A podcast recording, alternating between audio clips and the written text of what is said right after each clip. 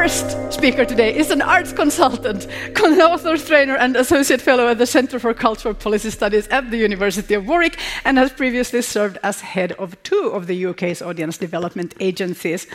As an international consultant, she advises local governments, Creative Europe collaborations, and cultural organizations, indeed including Kulturinvest. Please welcome Heather Maitland. Wow. I'm amazed 300 people, 300 people interested in audiences. That is so fantastic. I, am really pleased to be here um, because Göteborg is amazing. Uh, the organizations and artists in Göteborg are amazing. I always have such extraordinary conversations with them, debates, discussions, and and come back feeling really inspired. So I feel really bad about what I'm going to do. I'm going to question everything that this conference is about. Uh, what I want to do is ask is it actually possible for organizations like ours to have a public focus, to have an audience focus? Um, and the trouble is, I don't have the answers. So, this is why I need you to help me, because this, this conference is about you. It's not about me, it's about you. So, Slido is really good. It means that I can ask you questions and you can give me a clue about what's going on with you anonymously. So, nobody will know what you've answered, but what we'll be able to see on the, on the slides is as, as you vote for the answers that you prefer, you will will be able to see what the, what the tone of the room is. So it, I'd really love you to log on to Slido. It takes about 30 seconds and be ready to answer those questions. So, I, I, I suppose the one fixed point whenever I walk into a room full of people like you is that we do share this extraordinary goal we have this, this passion for that magical moment where artists and people meet. You know, that pe- when people are inspired by artists. And that's something that we all have, whether we're from Slovakia or from Sweden. And we're passionate about it. But the moment we start talking a bit more deeply, it all falls apart. It all starts getting really complicated. I mean, you know, what is an audience? I, I think Goran Tomka, who's from Hungary, um, summed it up beautifully. You know, we do, do audiences think about being an audience? Or is it just something that we say they are and we hang this label around their neck and it says more about who we are than who they are?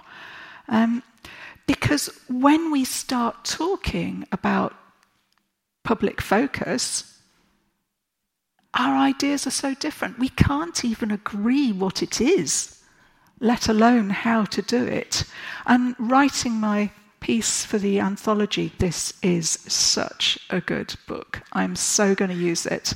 Uh, Google Translate will be working hard. Um, the, the moment I started thinking about that article, I started asking why? Why can't we agree? What is it that's going on? Because if we can't agree what audience focus is, then how on earth can we achieve it? So I've, I've got loads of questions about this. I mean, the first thing I thought of was is it because we all have different motivations, that, that the organizations we work for are trying to achieve different things for different reasons and have different values.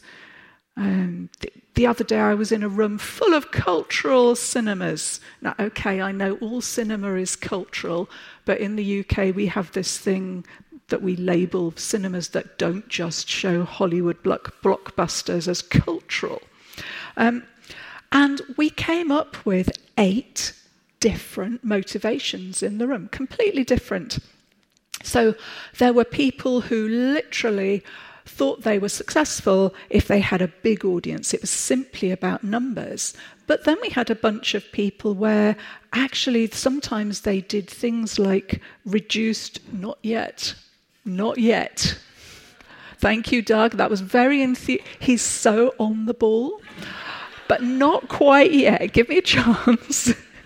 and so, so actually, they, they, they're reducing the number of screenings in order to maximize their profit. Um, we've got market driven organizations, usually in cities, in urban areas, who absolutely compete to get the, get the film first. They must have the best product and they must have it first. We've got enthusiasts who are completely the opposite. You know, there might be voluntary committees, they might be an individual who's doing it for the passion for cinema. They adore cinema, and that's what drives them simply that love of, the, of, of, of sitting in a dark room watching amazing worlds happen in front of them. Then there are, there are, quite a lot of organisations who are doing it because they're funded to do it.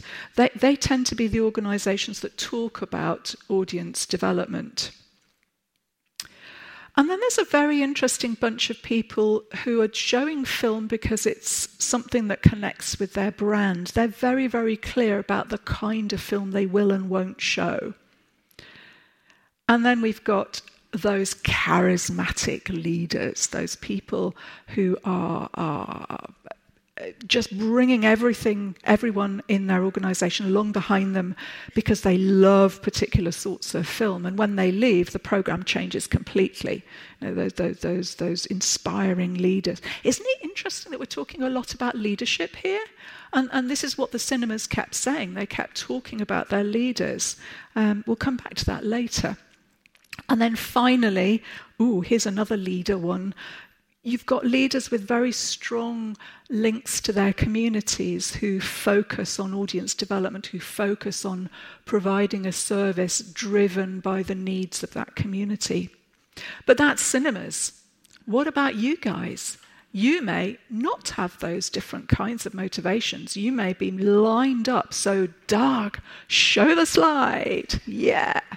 What I'd like you to do is go on to Slido, choose which of these best describes your audience, uh, your motivations. So, what is your organization's main motivation?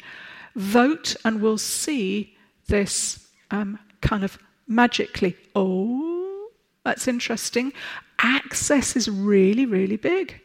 Oh, we've got more funding issues coming along here. Wow, isn't that interesting? I, I was thinking that you might actually, more people might be focusing on the size of the audience, but it really is about diversity. And money's not there at all, really, is it? Only for a very, very few of you. Wow, that's interesting. If you haven't voted, vote quickly. Yeah, definitely access your vision about diversity as the most important thing, followed by your funders who've given you a set of goals to achieve. And actually, the size of audience does, does matter for a lot of you. And we're all enthusiastic, but actually, this idea of the voluntary organization is there and quite important, but not the most important thing. Thank you, Doug. That's very interesting indeed. Wow. So, so we do have that diversity. But, whoop, come on, there we go. I, I had a really interesting experience because in a room was a, a regional theatre, very heavily state funded from the Arctic Circle, in the same room as an independent, very funky, um, contemporary venue from the south of Spain. And they had totally different motivations, but absolutely the same approach to audience focus and audience motivation. So I began to wonder whether there was something more complicated going on, whether there's something about who's in the room. I mean, I, I, think it's really interesting that we have very clear career paths in the UK, whether you're a pedagogue, whether you're a creative producer, whether you're a marketer. Um, we, we, have very clear career paths, and they don't usually cross that much. I mean, we, we get very excited when somebody with a marketing background uh, becomes a theatre, you know, in charge of a theatre, becomes a CEO of a theatre, because that's so rare. Um, I wonder whether our role dictates what we do and how we think about audiences, and then we try and squeeze that into our audience's motivations. I mean, I th- something I've noticed is marketers tend to think in terms of lots of people, but actually, with quite a shallow engagement, it's almost that their work is done, and, and I'm a marketer, that's that's where I'm from. Um, their work is done when that audience is, is, is making that connection with the artist. But a pedagogue is looking at a very, very, very small number of people having a very deep experience. You know, it's, it's, it's really about burrowing deep inside themselves, um, engaging with that, that artist. And I think that that was particularly um, highlighted for me when I met the guys from Odsherred Theatre in Denmark. It's, uh, it's, it's a theatre company, they've been established for a very long time, but this is their brand new theatre. They've never had a theatre before. And interestingly, they see the theatre as delivering them numbers they said to me, right, what we do is we put on popular events, we put on comedians, we put on mainstream rock bands in the theatre, and we get the numbers. And that means that we can focus on kind of brackets what we're really about close brackets, um, which is a deep experience for a small number of people. I mean, literally, they will they will spend six weeks where an artist is in contact with maybe four or six families, and that's it. That's the project. That that depth of experience is extraordinary. And both of those things are amazing. Both of them are really successful. But I do wonder why isn't there a connection between the two things? What is it that, that means that they work completely separately? And that made me start thinking about leaders. I mean, leaders are important because they're the people who bring teams together around shared values or not and some of them choose not to. I mean, I do think it's, it's interesting that some leaders choose to keep these functions separate. they're the people who are best placed to, to, to align what goes on in that theatre with what goes on in the community around a set of vision and values. And I think that's quite strongly lo- linked to how they plan. Yeah? I mean, I used to think that business planning was absolutely a fundamental of, of audience development and audience focus. Without a good business plan, how can you lead an organization around shared values? You don't have any shared values. But actually, I don't think that anymore. I think it's much more complicated than that because there are loads of organizations with a really good business plan where all the different roles go off and plan, whoops, completely separately. Hmm. Why is it skipping that? There we go. You know, that, they're actually writing their marketing plan or their uh, community plan or their whatever it is, their artistic plan, completely separately. Um, and really, I think in most organizations, it's really tempting to work in silos, you know, completely separately. But I'm really kind of talking about the UK here and maybe some of the other organizations I meet from Europe. What about you guys? Um, I'd like to ask you when you last had a conversation with a colleague who has a different role to you. Can we have the Slido slide up?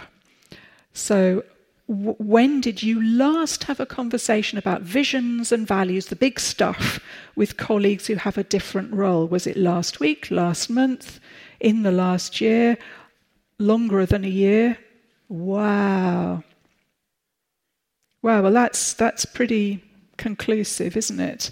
Got 89 people voting and three quarters of ooh, 125 voting, two thirds are, are, are having conversations in the last week. Well, that's interesting, isn't it? Is, it, is this a particularly UK phenomenon? It looks as though it might be. Um, and, and very few people have, have never done that thing. Wow. Oh, I'm impressed. Amazing. Thank you, Doug. Yeah, I mean, I, I do think this idea of collaborative business planning, like you clearly do, is really, really important. You know, the leader enables these conversations about how we all fit together to deliver this idea of, of, of that magical moment between audience and artist. I mean, I, it was interesting. One of my um, EU projects that I'm working with, uh, looking at children's theatre, I had a series of separate conversations with each of the partners, and just three of them brought more than one person into the room so that there were people with different roles in the room. So, three of them, we had a creative person and we had an outreach person or an audience person, a marketing person in the room. Just three of them. Sala Barazza is really interesting because it's undergoing a huge change, um, partly because of its involvement in a partner EU partnership project. Um, the, the CEO said to me, We are an elite island of white middle class people visiting a theatre space set in the heart of a disadvantaged multicultural community. So it's like they had no connection with, with the people who were their neighbours. And, and she was thinking quite strongly that actually she needed to do something about that, um, that, that her, her engagement with other people meant that it, she believed it was possible to do something about that. So she's actually thinking about, as a leader, how their theatre space can be used differently to make it relevant. You know, what, what goes on inside that studio auditorium? Um, how can we make that difference so it engages the community, so our theatre becomes a member of the community? But without her, without her as the chief executive, the leader, making it happen, that, that just would be impossible. And it's because of the way we work.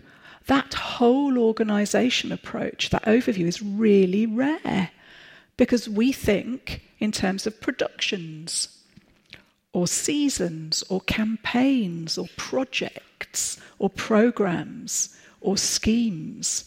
We very rarely think about the organisation as a whole. I'm working with the most glorious organisation called um, Dublin's Culture Connects, and it's in the past two years, it's made the most extraordinary difference to engagement in Dublin. It, it, it has gone out and it has got hundreds of thousands of people involved in culture in a way that they've never been involved before.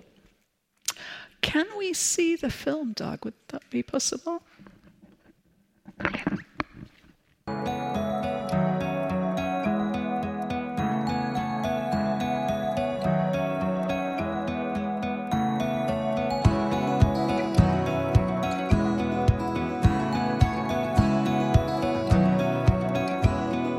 Tonight we launch the first element of this programme, the National Neighbourhood. Culture belongs to everyone throughout the city, in all neighbourhoods that make up Dublin. It's not about arts being high minded, being detached from people, but it's about actually bringing it to the streets. And this is the flagship project that's coming out of 2020. And I think one of the most amazing things about it is it does what art is meant to do. It's meant to challenge preconceptions, it's meant to build bridges, and it's meant to open minds. Your story is all about bringing communities together to create new stories. We're working with a variety of community groups on three projects all across the South Central region of Dublin. We're working on the South Circular Road, Ballyfermot, and in Drimnagh, and it's about people bringing their stories together through shared experiences to create a new story. Out of the Box is a project with the National Archives and people from all across Dublin City. We're facilitating them in researching some family history, the history of their street, their community, or a local building. So people are peeking inside their personal stories and family histories to discover more about themselves and the places that they come from. When I think about culture in my area and what I see on my street, I see hope. I am hopeful for change in my area. No drugs, no crime, more art, more things to do for children and young adults. Around the Table is a project that explores how food travels from the docklands to the city and how that brings about connections between people and story. A light is taking place in the southeast area of Dublin and it's about a journey uh, through the communities of Irishtown, Ringsend, Sandymount and uh, up to Pearse Street. Dublin, when will you revolt again? 1988 wasn't it your true millennium, despite the 50p's and milk bottles? Dublin, you're mine, but I'm happy to share you, Dublin. Press Play is all about press and play and creativity in Finglas, Cabra, Whitehall, and Ballymun. We're working with the National Museum um, and the Abbey Theatre, and it's a whole series of pop up museums, culture club, and play dates with the Abbey Theatre. So it's about press and play and creativity for those neighbourhoods. The North Central Project is partnering with the Irish Museum of Modern Art and it's also working with communities in Belmayne, Coolock, Raheny, and Priorswood. The project is about um, building a community and mapping a community. The community groups are working around the It Takes a Village theme. It's about understanding how a village is made. I've seen so many great examples of how positively communities respond if you empower them to express themselves. The National Neighbourhood and Dublin's Culture Connects are two shining examples.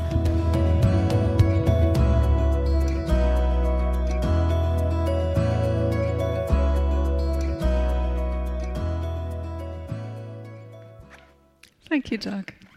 That, that really is an organisation that uh, talks the talks the talk, walk, walks the talks, whatever it is, whatever the saying is. Um, but it's really interesting because that huge success has led them to have to really, really rethink how they do things. Did you notice at the beginning it said a series of projects? And that's what it became. It became a series of projects. And each creative producer was achieving amazing things in their neighborhood, but working separately. They even had their own separate contact lists. And none of the projects ever came together. And looking at it, people were moving between projects. You know, there, there was a, a pathway where people were engaging much, much more with the, with the national cultural institutions in Dublin. But how the organisation worked didn't reflect that at that point. It, it, was literally a series of completely separate projects, and they're really working hard to try and fix this. Because the next stage is, you know, what, what happens after that initial exciting project?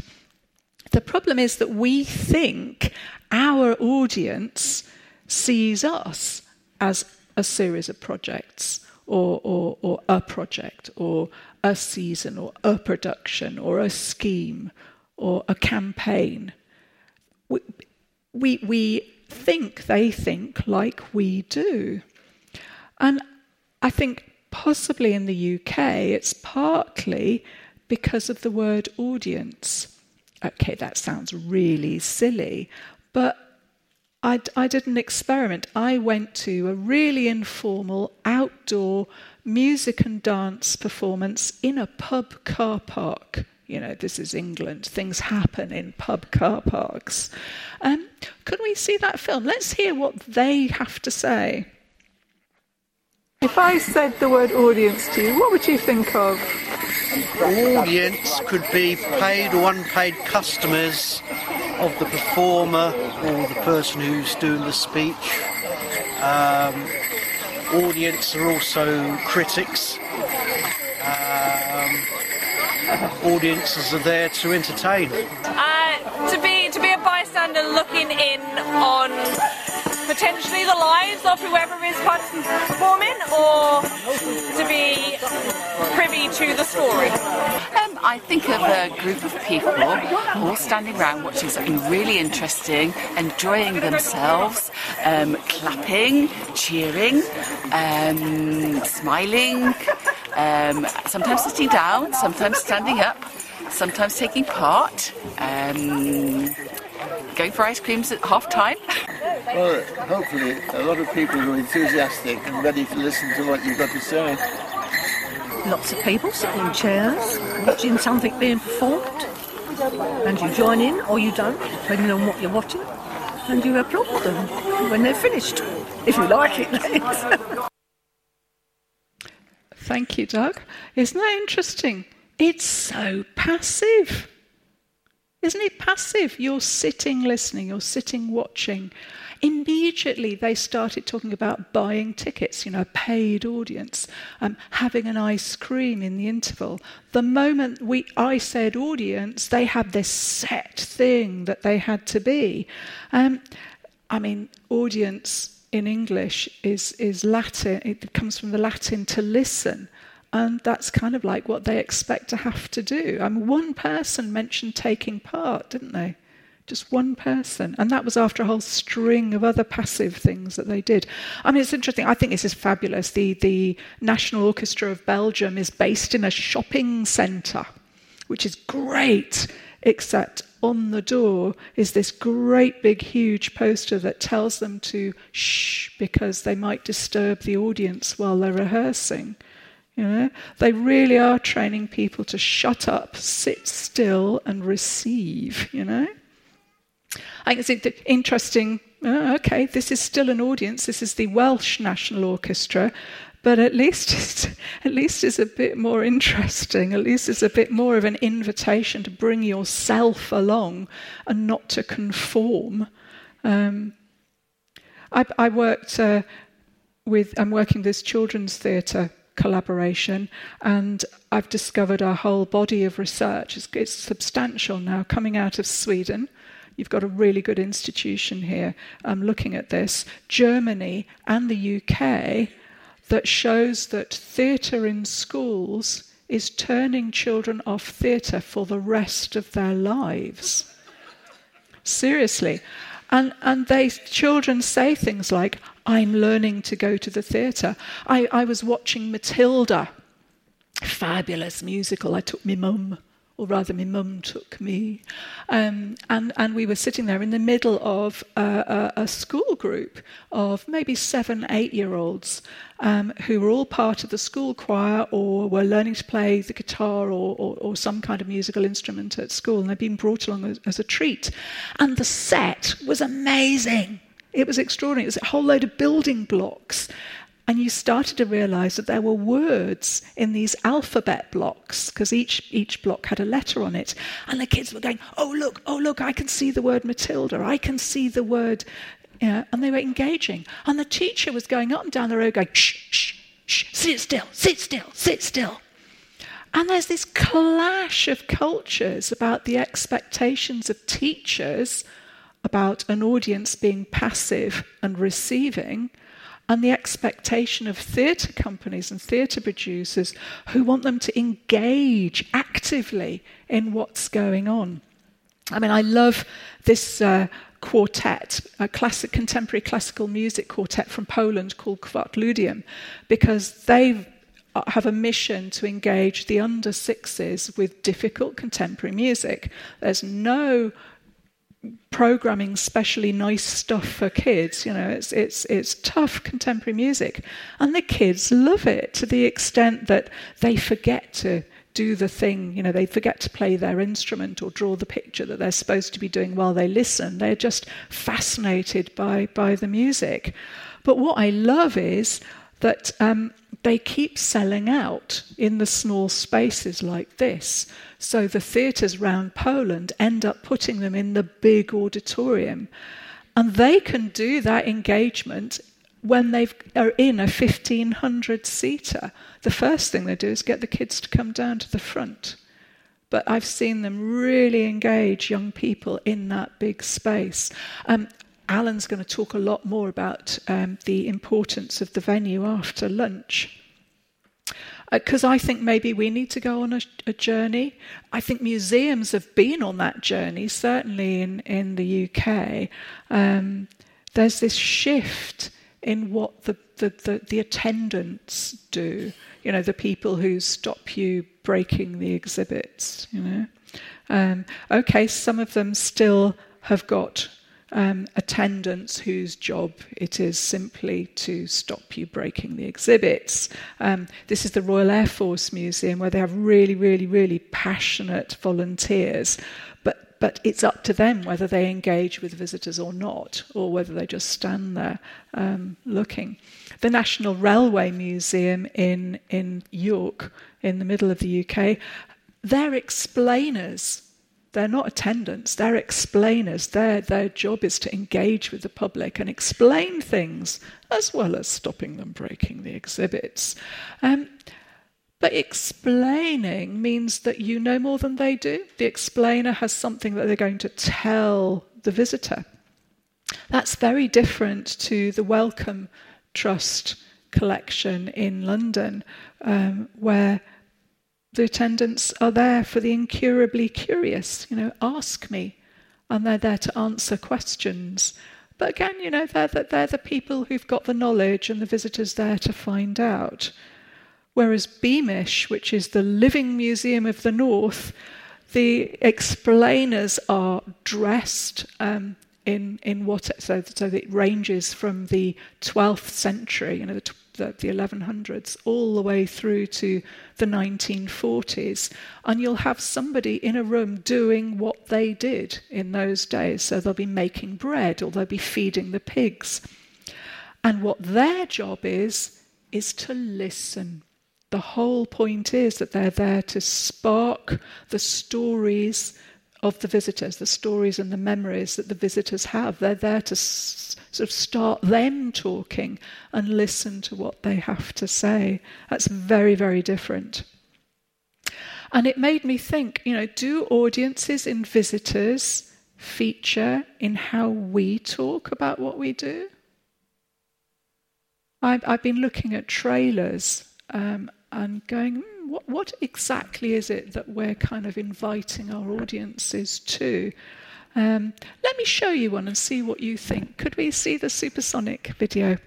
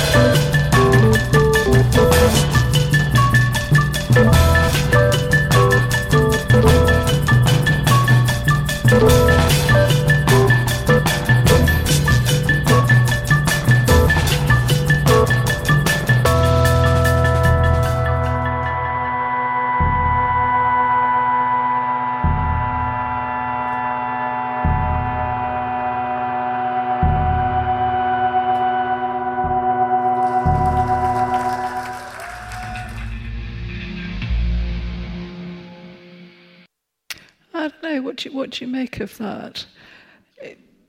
It, it, bills itself as a festival that's about, for curious audiences, it's about discovering new things to listen to.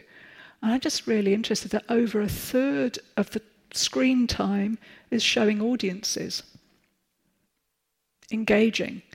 I mean, it, it, it, it's showing the experience of discovering new things to listen to. It's showing social interaction. It's showing, you know, what it's like to be there. It's it's it's extraordinary. And a trailer probably isn't enough. You know, it's telling an audience something. I, I wonder how we can create a different kind of relationship with the audience that isn't just about sitting listening, where actually maybe we do some listening to them We go on the same journey that the museums have done. What I'd like you to do is just spend a couple of moments, please. If we could have the sliders slide, Doug, that'd be great. Um, what are you doing in your organisations where, you know, almost three quarters of you are absolutely passionate about the diversity of the audience? What are you doing to engage, deepen relationships with audiences who come to performances? Have a just sort of tweet. Do you think of a tweet? Do a short, a short burst, and I'll, I'll come back and have a look at your responses shortly, because um, I'd be really, really interested in what you're doing. Can we go back to the slide? That's lovely. Thank you. There we go. Um, we make such assumptions. You know, that thing about seeing the audience as a mirror of ourselves. Um, and we have these really, really strong, I don't know, inbuilt views about what we do and how we do it. I mean, one of the things that always gets me is we always think in terms of art forms, but actually, audiences don't at all. Audiences are omnivores who just gobble up everything that there's on Actually, I think I'm going to skip the slide because that is revolting, isn't it? Blah. But because they're omnivores, because they go to visual arts, cinema, theatre, music, and more, it means that a lot of them, most of them, so 90% of contemporary dance attenders have only been to um, one event or less in the past year. You know, they're not going to an individual art form very much because they just don't have time. They're doing so much other stuff, you know, seeing so many other art forms. But we make assumptions that they know everything. I mean, what a gorgeous piece of graphic design this is. I found it in Krakow by a really busy main road. But the title of the festival's in Latin, for God's sake, you know? Uh, and you can't tell what it is. I mean, there's absolutely no explanation unless you know that the picture is showing the shape of each of the venues participating in the festival. You know, that's kind of interesting, isn't it? That, that, that their, their understanding of their audience is that they know that much. Um, and, and, and, I did check it out, and people told me no, Krakow audiences, you know, very, very few of them know what that's all about. I mean, we're not like our audiences. You know, they've been they've been shoving audiences into brain scanners. Um, neurologists are bored with what they normally do, so they get very excited by the music and by the art. So they've been shoving people in brain scanners to see what happens when they watch. Did you know that if you've learnt a musical instrument for three years or more, you listen to music with a completely different bit of your brain to people who haven't. I mean, literally, you know, that's a trained musician. All it takes is three years when you were 12, you know, um, and that's somebody who's not played a musical instrument. Completely different experience, completely different neurological things going on. And the trouble is that some of the things that we do like post show talks, I wonder if they're just training the audience to watch and listen like we do. I mean, there's a fabulous piece of research from Australia which shows that post show talks do not make an audience any more confident about coming to see contemporary dance. It just makes them more likely to interpret the piece like the choreographer hoped. Know? I, I, I, another great EU collaboration between the Netherlands, Italy, and the UK. Um, they created performances in collaboration with audiences. Um, they had audience clubs. Um, in London, 300 people applied for just 38 places in the club. And it really, really, really was a dialogue. You know, that, that, that's a completely different thing. You know, there's, there's an exchange between artist and audience. And the, the evaluation from the artists was that it really helped with their creative process. They didn't feel cornered by that experience. They felt liberated. Can we have a look at Slido and see what people have said in terms of what they do? Okay.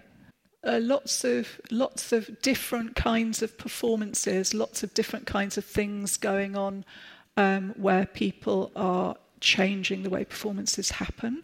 Uh, talks, yeah, cool. Um, workshops where people are experiencing the creative process. Um, oh, talks are becoming more and more and more important. Talking, so conversations. Yeah. Interesting. What what what we'll do is we'll we'll have a look at um, what you actually said and see if we can share some of some of those stories um, between us because I think you'll have a really really interesting um, a really interesting kind of set of things that we could look at. So so there I am, kind of feeling a bit depressed because I've asked all these questions. Um, you know how can we see things like audiences do? I mean, how can we look at audiences and, and, and see them in a way that says more about them than it says about us? And I think part of the problem is the way we collect and look at data. You know, what we do in an auditorium is we collect wide, shallow data. We try and collect as uh, a little bit of information about as many people as possible so we can get a profile of the audience. And I'm not actually convinced that that information is terribly helpful. I mean, not really when it comes to audience focus. I think it helps us a lot, and Andrew McIntyre tomorrow will talk about this, you know, about how um, we need to see who's missing from our from our audience. But actually, in terms of audience focus, does it really help us? I mean, you know, some of you have met Stephanie and David before, if you've if you've seen me talk, because I think this is just such a interesting one. They both are 16 years old. They both say they're interested in music, but Stephanie is doing grade eight cello and is a nice little earner playing at weddings. Whereas David, bless his cotton socks, is a drummer. How did we guess? Um, in a rock band who that does pub covers, you know, plays in pubs and does covers of, of rock stuff. He's actually, I, I really, I think he's really good actually. But you know, the thing about his favourite band and the felt pen that he's used to write it on his tummy, bless his cotton socks. When we collect data from participants in workshops and in engagement programs, we collect completely different information. We collect information that's deep, that's about their engagement, about a very small number of people. We, we actually explore how they responded. And I think that we need information about audiences about the people who are sitting in the auditorium that's deep as well, because I don't think we really understand what's going on. And I think neurologists are very interesting because they've been wiring up people in audiences and um, in cinema. People's gaze on the screen goes to the same spot Whereas if you show them CCTV footage, however beautifully shot, um, their eyes are all over the place. So that idea of the curated gaze, where everybody's sharing that visual experience, is really interesting. And uh, I think it's interesting that in music gigs, people's heartbeats start and breathing start to synchronize, so that in an audience, everybody's even breathing at the same time, or, or their heart rate is is, is becoming constant.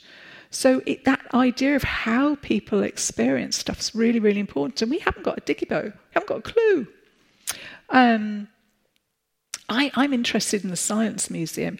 They're a group of, of um, science museums that cover all sorts of things. You know, the National Railway Museum that we saw earlier is one of, one of the group.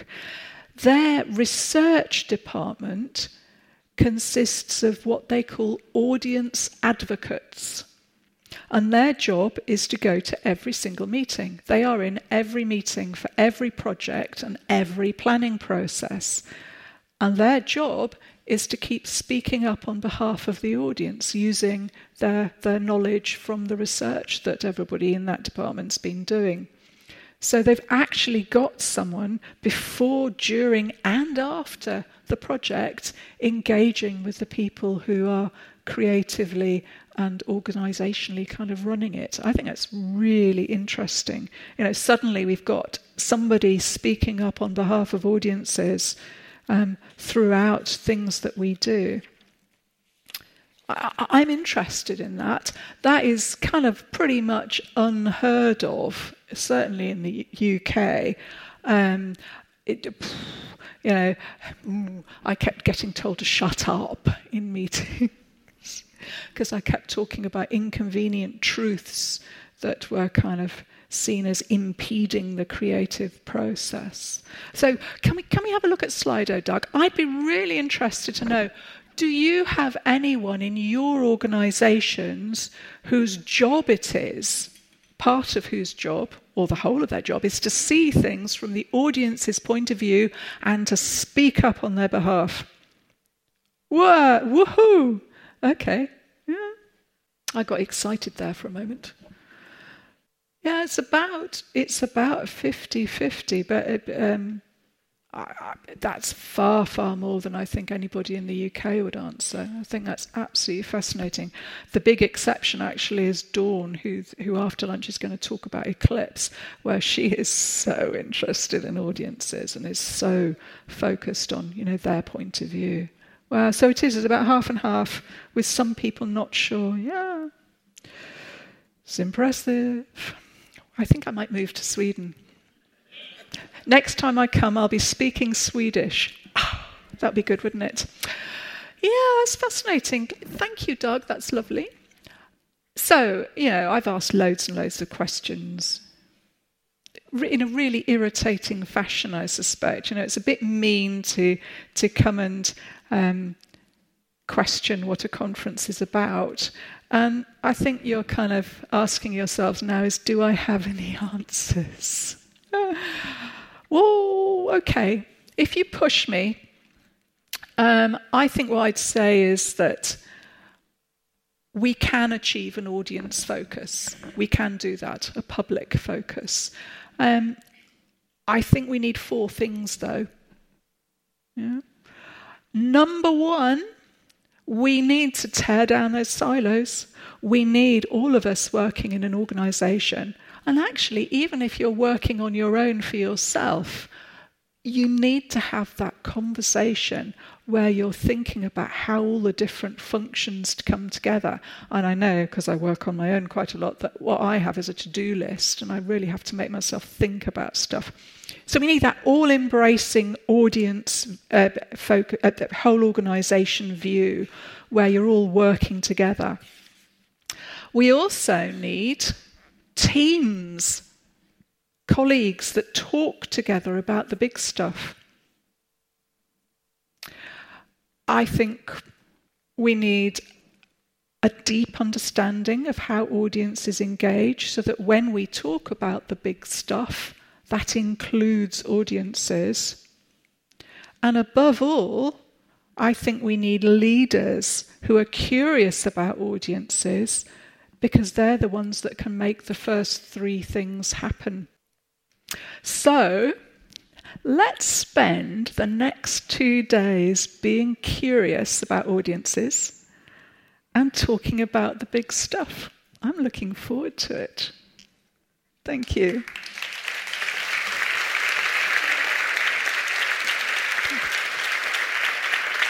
Thank you very much. Thank you, Heather. I, we have now the opportunity to ask questions through Slido, so you can type your questions there.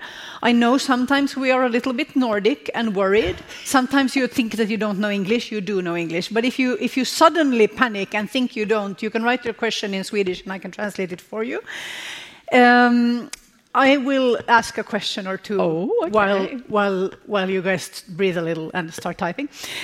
Uh, I think my first reaction actually is to that. To the was the first question you asked about whether people had talked to somebody in another role about values and goals within, was it even the last week? I thought that number was astonishing. Mm, yeah, isn't that great? Yeah, I'm, I do not trust the number. I'm sorry. no offense, but I think we're at, the, oh. we're at the beginning of the year. I think if we would ask the same question in November or March, it would look very different. Everybody had a seminar last week, probably with their team, and that's why they've had the conversation. That's my gut. The laughter says maybe this is correct, no?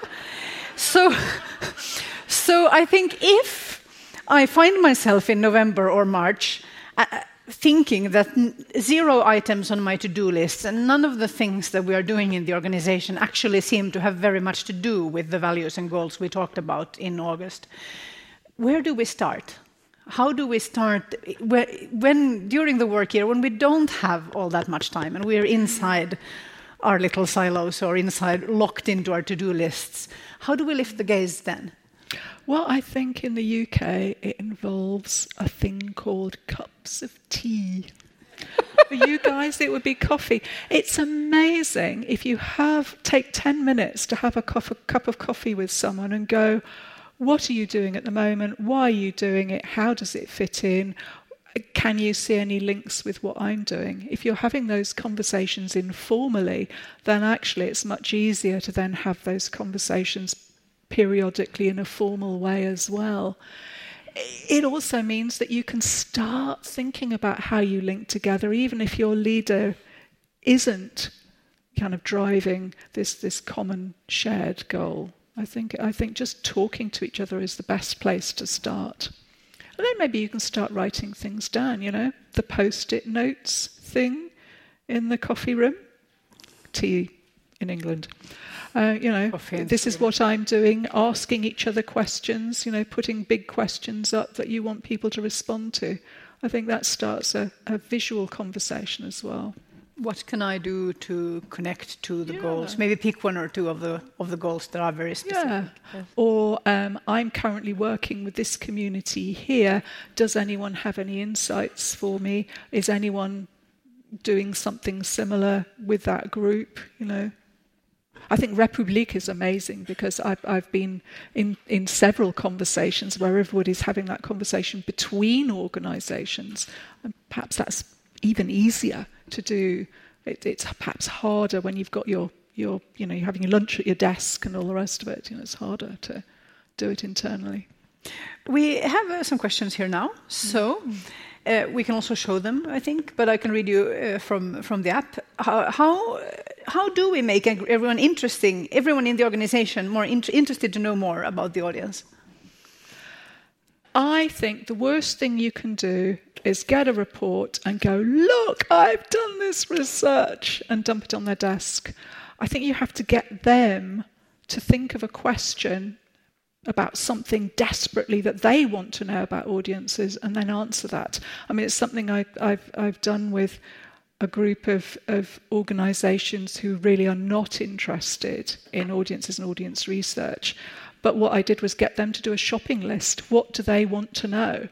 Um, you know, what's the burning question? And it might be something off the wall, but if you can answer that for them, suddenly the idea that, that there are useful answers from data becomes very embedded in, in, in how they work. And related to that, who in organizations uh, are usually most afraid of implementing uh, audience focus work? It's really interesting because in Ireland, the Arts Council, for the first time ever, has become interested in audiences. And what they think they've done, you know, if you have a pendulum and, you know, in a clock, yeah, and, and, and the artist is here and the audience is here. What they think, the Arts Council think they've done is they've centered the pendulum. The artists are absolutely horrified. they think the pendulum has swung completely the other way and it's all about giving the audience what they want. And there's this kind of lack of understanding, I think partly because they, the artists tend not ever to be able to have conversations with, with audiences, participants, readers, whatever it is. Um, and, and so there's, there, there's, a, there's a fear that they're going to be restricted by doing that. And yeah, um, composers, you know, are not. some of them are absolutely not interested in how their music is received. That's fine, absolutely fine. But maybe you know there are projects where you want to work with artists who are. I don't know. Here is a question uh, relating, I think, a little bit to what you just said at the end. Why do we never talk about our repertory in regards to an audience? I suppose in this case, case reper- repertoire in Swedish would mean any kind of, what we're offering, basically. Yeah. That's, that's, that is a very interesting one. I, I, did some research uh, into how people program.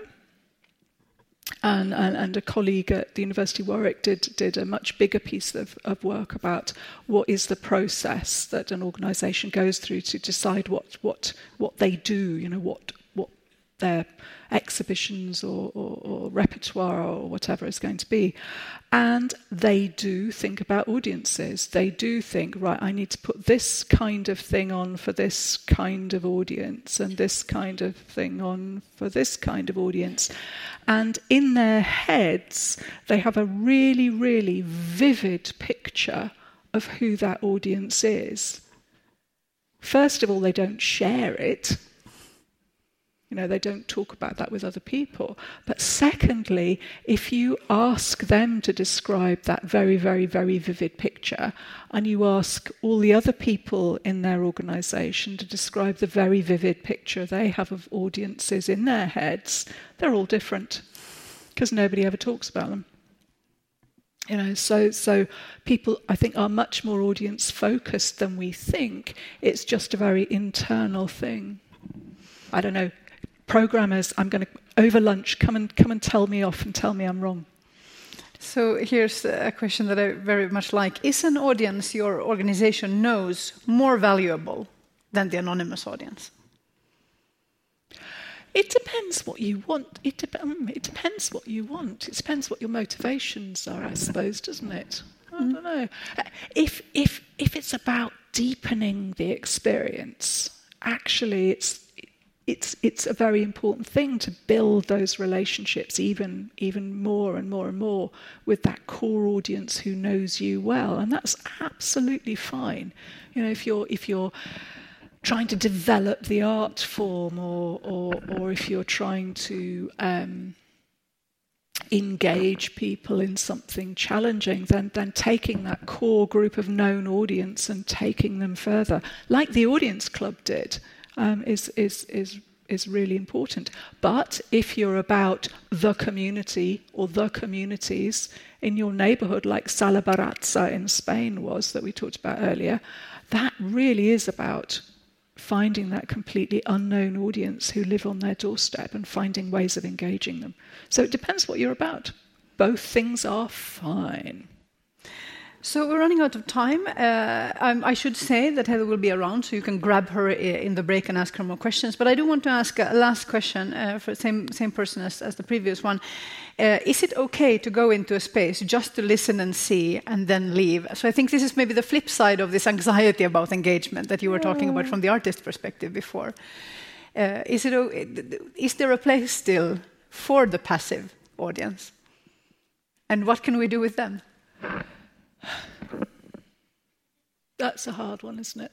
There was, a, there was a piece of research in the UK that said there were two sorts of classical music audience the sort that sort of lay back and let it all wash over them, you know, just whoa. And then the sort that were sitting forward and, and, and really engaging.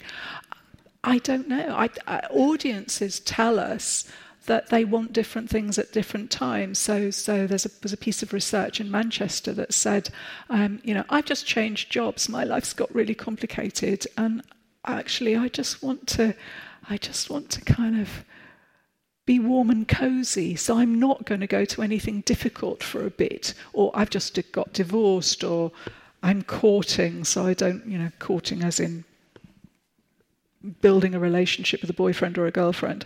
Um, you know, so I, I, don't want to risk anything. So, so w- the moment in people's lives changes what they want from things. So I think that's interesting. So yeah, it's so it's okay to just whoa, but I'd like to think that there, there was that magical moment where something happened inside the audience and that the artists could, could feel that happening, you know, where there was an engagement. I hate it going to gigs where people just talk all the way through. Oh, yeah. You know, I don't want them to sit hushed.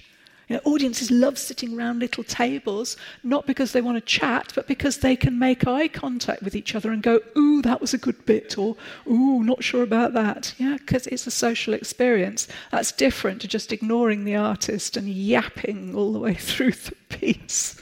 So I guess one answer then is that the, even even the quote unquote passive audience, of course, engages, mm. and and that if and we need to know more about when we when that is the need yeah. that people have. Yeah.